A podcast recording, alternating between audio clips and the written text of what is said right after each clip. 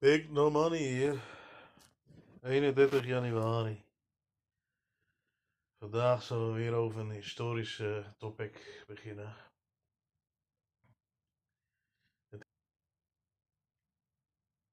Het, is wel fris, maar wel mooi. En heel veel mensen lopen buiten, dus dat is, dat is mooi om te zien. Veel mensen buiten zijn. Dus. Uh,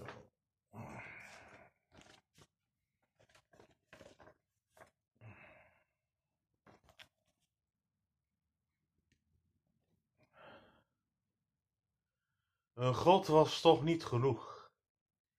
De Bijbel laat geen misverstand over. Bestaan in het christendom is er een God, toch aanbidden, katholieken en orthodoxen allerlei halfgoden. Deze heiligen verhoren hun gebedden en doen een goed woordje bij God.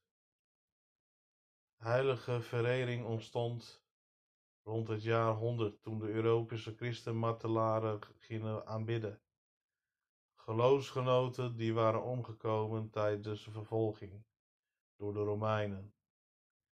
Dit gebeurde niet op initiatief van het kerk, maar stoelde waarschijnlijk op een Joodse traditie. Volgens de geloven konden deze heiligen die in de hemel zaten een voorbereiding voor hun doen. Zo ontstond het gebruik dat christen in hun gebeden tot heiligen richten die op hun buurt God zouden verzoeken, om bijvoorbeeld genezingen. Heiligen, hadden het ultimate offer gebracht. Ze hadden hun leven voor het geloof gegeven. En daardoor stonden ze heel dicht bij God. Vanaf vierde eeuw werden ook nog geleefde personen die hun leven gewijd hadden aan Christen vereerd. Om deze wildgroei aan heiligen in te dammen, besloot het kerkgezag de verering te reguleren. De eerste officiële heiligen werden, werd in 1993, 993 door de paus gekozen. En in 1170 vaardigde het Vaticaan Vaticaan een decreet uit en bepaalde dat alleen de paus nog de heilige mocht benoemen.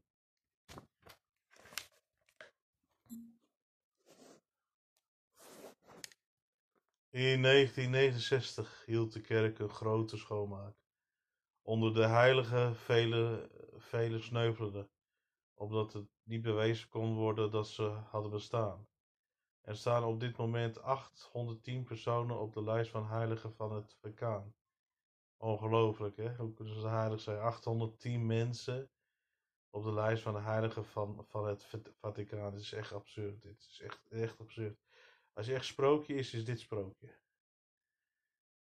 In 1983 scherpte Johannes Paulus II de regels aan, zodat het nog moeilijker werd om heilig verklaard te worden. Ja, natuurlijk.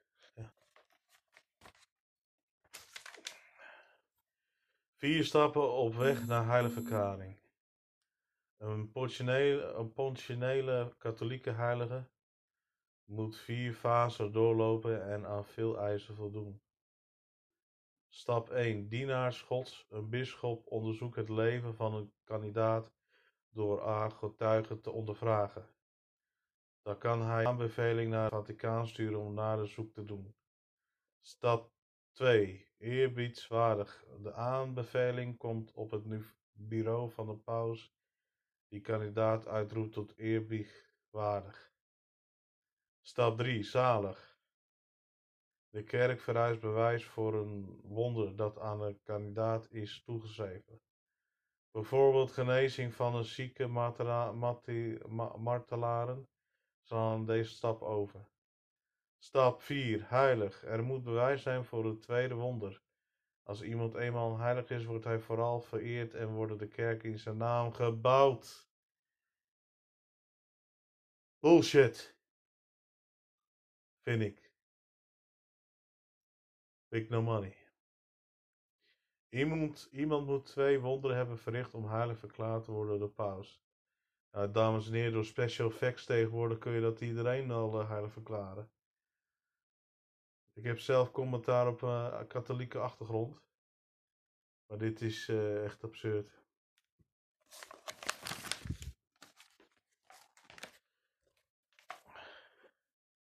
Militante bisschop geëerd door de paus. Dus dan gaan we even kijken.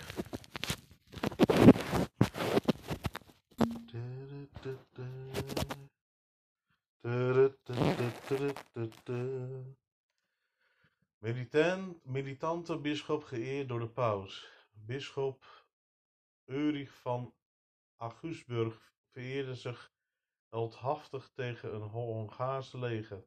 Hij werd als eerst officiële heilig verklaard. Naam Ulrich, van Augsburg 1819 1973 890 tot 973 patroonheilige van vissers. De katholieke kerk had tot 993 nauwelijks invloed op de heilige verklaring. De katholieke kerk had tot, ne tot 993 nauwelijks invloed op de heilige verklaringen. In dat, in dat jaar riep Paus Johannes ik ben niet zo goed in Latijnse cijfers. XV, de Duitse bisschop Ulrich van Augsburg uit tot de eerste officiële heilige.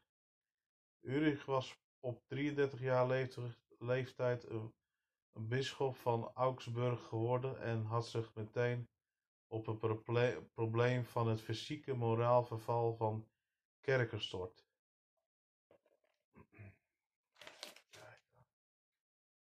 Hij restaureerde verwaarloosde kerken en kloosters, bouwde nieuwe kerken en voerde met veel succes hervorming door het onderwijs aankomende. Ulrich was een trouw bondgenoot van keizer Otto in oorlogswreedstijd. Nog steeds heilig als je met zo'n keizer oorlog gaat voeren. is niks is niks christelijk aan dit. Maar in die tijd wist niet beter. Vrouwen nog steeds als ze nog uh, de les hebben geleerd. De Vaticaan. Ik denk het zeker niet, joh, dames en heren, want je weet dat Vaticaan connection heeft met Sierland, waar al die globalisten zitten. In Zwitserland, waar al die globalisten zitten. Ik zal dat, dat dus onthoud dat goed, dames en heren. Vaticaan is niet veel veranderd. Ze zijn meer ondergronds gegaan. Wat je ziet in films, de CIA en Vaticaan connection hebben, dat klopt. En connection met de Zwitserland. Onthoud dat goed. Uh, kan je, je kan het ook zien aan de politieke die Malta Cross, Malta kruis dragen. Ik zeg altijd vol de symbolen en het geld. Priesters zijn prestaties en werden gestekt door zijn voorbeeldig gedrag. Hij leefde een rechtschapen leven volgens de voorschriften van de kerk, zocht zijn priesters vaak op en was niet te beroerd om zijn handen uit de mouw te steken als een plaatselijke de hulp kon gebruiken. Bisschop van deze stad. Daarna, daarnaast nam de onvermoeibare bisschop de verdediging van Augsburg op zich toen de Hongaren in 10e eeuw Beieren Zwabben belegeerden. 10e eeuw Beieren en Zwabben belegeerden. Hoewel Ulrich geen militaire training had genoten, wist hij de stad in 955 in handen te houden. Tot de troepen van keizer haar kwamen ontzetten. Ulrich stierf in 973. De natuurlijke dood was een voorbeeldige christen geweest. Dat dat hij als eerste in de geschiedenis door de paus een eigen persoon heilig werd verklaard. Wist je dat? Keizer Otto de Grote was zo onder druk van moed dat hij hem recht, af, recht gaf om munten te slaan. Dat is ongelooflijk. Ik heb nog steeds de euromunt van Willem-Alexander.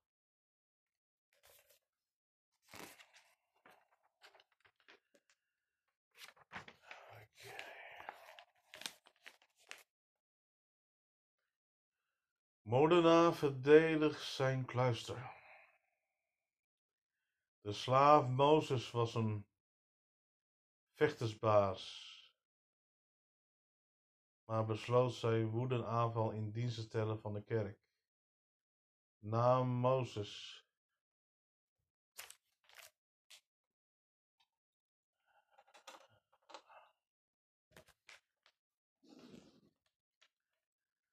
Kijken. Naam Mozes de Zwarte. 330 tot 405. Van troonheilige van Afrika. Mozes de Zwarte was een typische vechtjas. De lang gespierde slaaf uit Ethiopië was zo heet hoofd dat zijn Egyptische eigenaar ervoor koos Mozes vrij te laten toen deze verdacht werd van diefstal en moord in plaats van diensttoorn te kweken, te wekken. Nu Mozes bevrijd was van zijn kettingen, ging hij toen, waar hij goed in was, de dood en verderf zaaien. In Milvatij bracht hij roversbende van 75 man op de been, die een spoor van plunderingen en moord trok door de Egyptische Nijlvallei. Een voorval illustreert en temperamenten van Mozes bijzonder goed. Toen Mozes op een dag een schaapsherder bestal, werd hij verraden door een geblaf van diens herdershond. Mozes werd hierop zo boos dat hij volgende dag met een mes tussen zijn tanden de Nijl overzwam om wraak te nemen op de hond en de herder. Maar de herder had dankzij het geblaf van zijn hond de benen genomen. Om zijn woede te koelen doodde Mozes vier van de schapen van de man. Niet veel later zaten de autoriteiten hem op de hielen en zochten de misdadigers zijn toevlucht in een christelijke klooster. De monniken durfden de kleerkast de toegang niet te weigeren. Tijdens zijn verblijf raakte Mozes echt zo onder de druk van de vroom monniken dat hij besloot zich bij de orde aan te sluiten. Al droeg hij nu een pij de rover van wel eerder, had nog steeds een kort loontje op een nacht. Toen vier dieven probeerden in te breken in het klooster, nam Mozes het in zijn eentje tegen hen op en sloeg hun bond in blow. En die Mozes, die zwarte Mozes, die, die, die, die had nou mooi in de KVC, uh, in de kickboxen wereld kunnen gaan. Like uh, Mozes stierf de marteldood op 75 jaar leeftijd. Oh, dat is voor die tijd best wel uh, oud. Toen vijandelijke soldaten het klooster aanvielen, terwijl 70 andere monniken vluchtten, ging hij gevecht aan en dat werd hem fataal. Ja, soms moet je niet te veel op je hooi vork nemen. Want we zijn geen Superman. Wist je dat? Je kunt het graf van Mozes in Baramaus-klooster bij Cairo bezoeken. Mozes de Zwarte kwam uiteindelijk op het rechte pad en werd monnik. Nou, zijn testosteron was op, denk ik.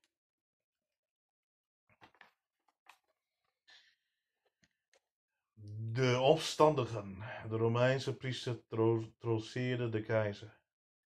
Naam Valentijn. Na Christus 269. Van troonheilige van geliefde. We weten niet veel over de legendarische Sint Valentijn, maar volgens de kroniek van de Nuremberg uit 1493 was hij de priester in Rome onder de keizer Claudius II. Valentijn werd gesnapt toen hij in een geheim christen, christen trouwde, een misdaad in Heinse Rome, waar hij getrouwde mannen geen soldaat konden worden. De keizer liet de priester meteen oppakken. Maar ik kreeg sympathie voor zijn vroom gevangenen, tot deze keizer probeerde te bekeren. Claudius liet, liet Valentijn stenigen en slaan met knuppels. Maar de priester overleefde de martelingen en werd op 14 februari 269 onthoofd de executieplaats bij de poort naar Via Flaminia. Het is ongelooflijk, hè, dames en heren. Dat uh, is niks heiligs aan die pauze. Er is niks met, met, met de leer van Jezus te maken om iemand zo op het plein te onthoofden. Het is echt uh, bullshit. Wist je dat Valentijnsdag is niet nieuw? Al in 496 riep de paus Claudius I 14 februari, 14 februari uit tot Valentijnsdag. Nou, dat, dat is uh, inderdaad interessant, oké.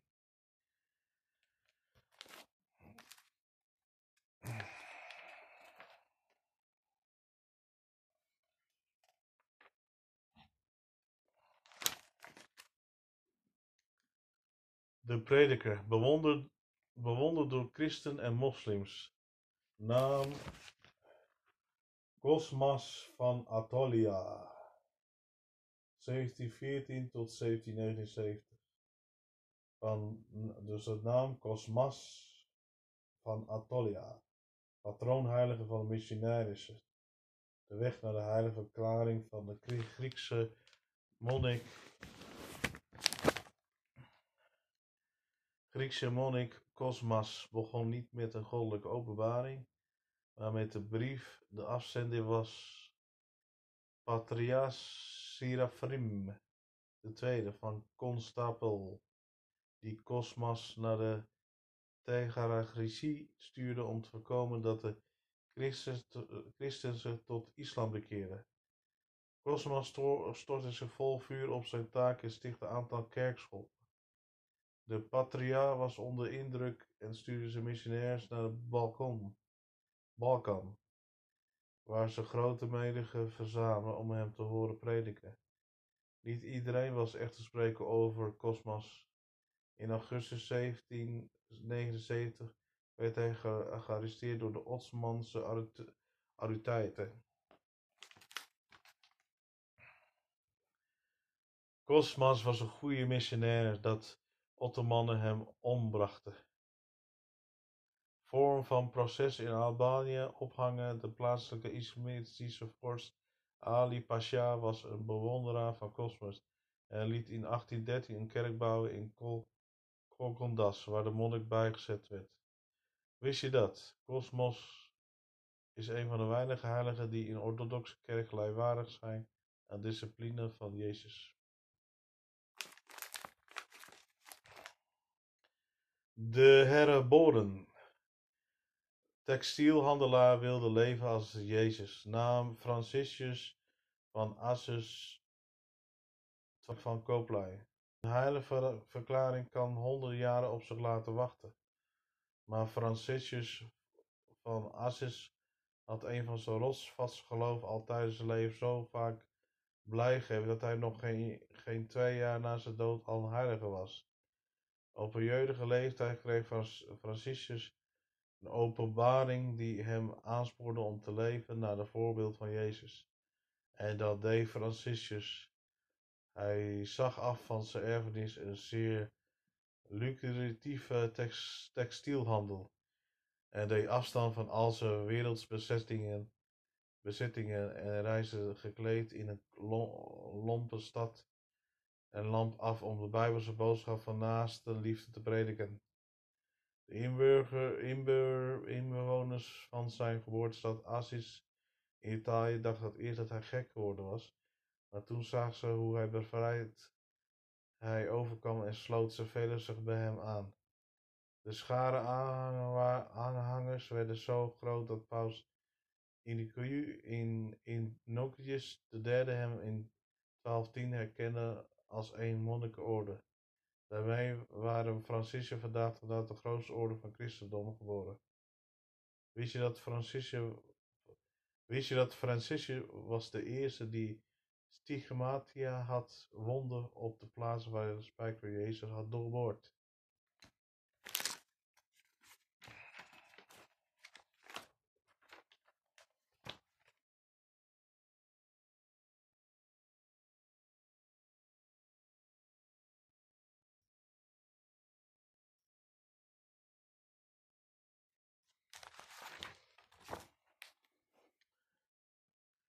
Toegewijd, maar slome monnik kon vliegen. Naam Josef van Supertien 1603, 1603 tot 63, patroonheilige van astronauten. De monnik Jozef uit het Italiaanse Cupertino kon lezen noch schrijven. Hij had zulke grote concentratieproblemen dat hij, dat hij in een andere klooster gezet werd. Hij kreeg vaak aanvallen van exotica's en dolde dan doelloos rond met open mond. Zelfs zijn eigen moeder dacht dat hij gestoord was. Maar de vrome, hardwerkende Youssef ging door met zijn studies terwijl hij de aanvallen steeds heftiger werden. En uiteindelijk begon hij raas, kalm zodra de naam van God of Jezus viel of iemand een palm zong. Volgens oogtij was Youssef op een dag zo van de wereld dat hij opsteeg en pas neerkwam toen hij een van zijn meren dat beval. Vluchtjes. Hij als ketter werd aangegeven bij de Xwidi. Jozef werd van het kluis verplaatst en stond tientallen jaren onder, onder toezicht. Maar uiteindelijk besefte de aanklager dat zijn rotsvast geloof hem vleugels gaf. Wist je dat de Californische Supertu, waar elektro elektronische gigant Apple gevestigd is, en genoemd naar Sint Jozef. Ongelooflijk.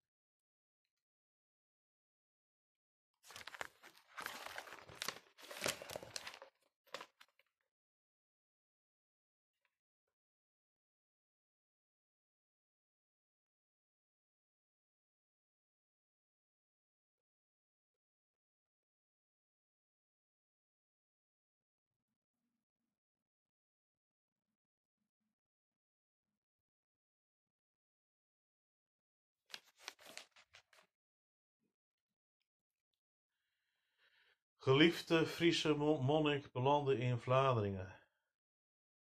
Naam Sjardus van Friesland, 1230, patroonheilige van zwangeren.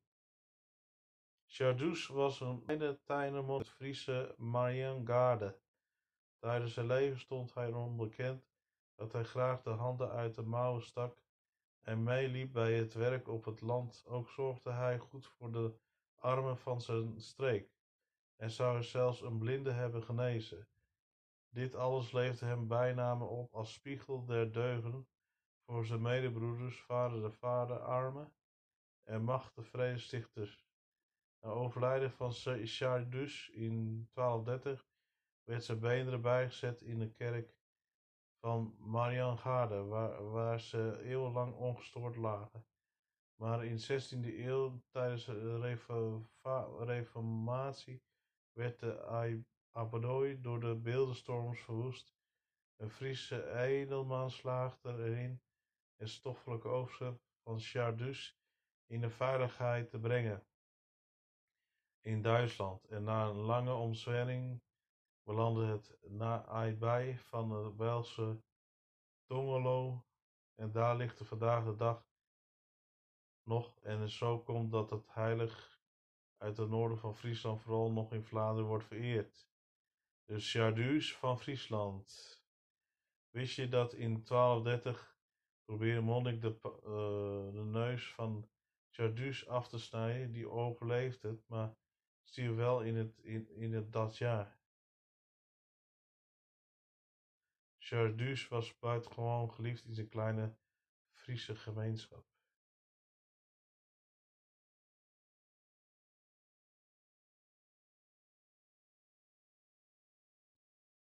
Wel, dit is uh, de topics. 21 januari. Big, big no money. En uh, check jullie later.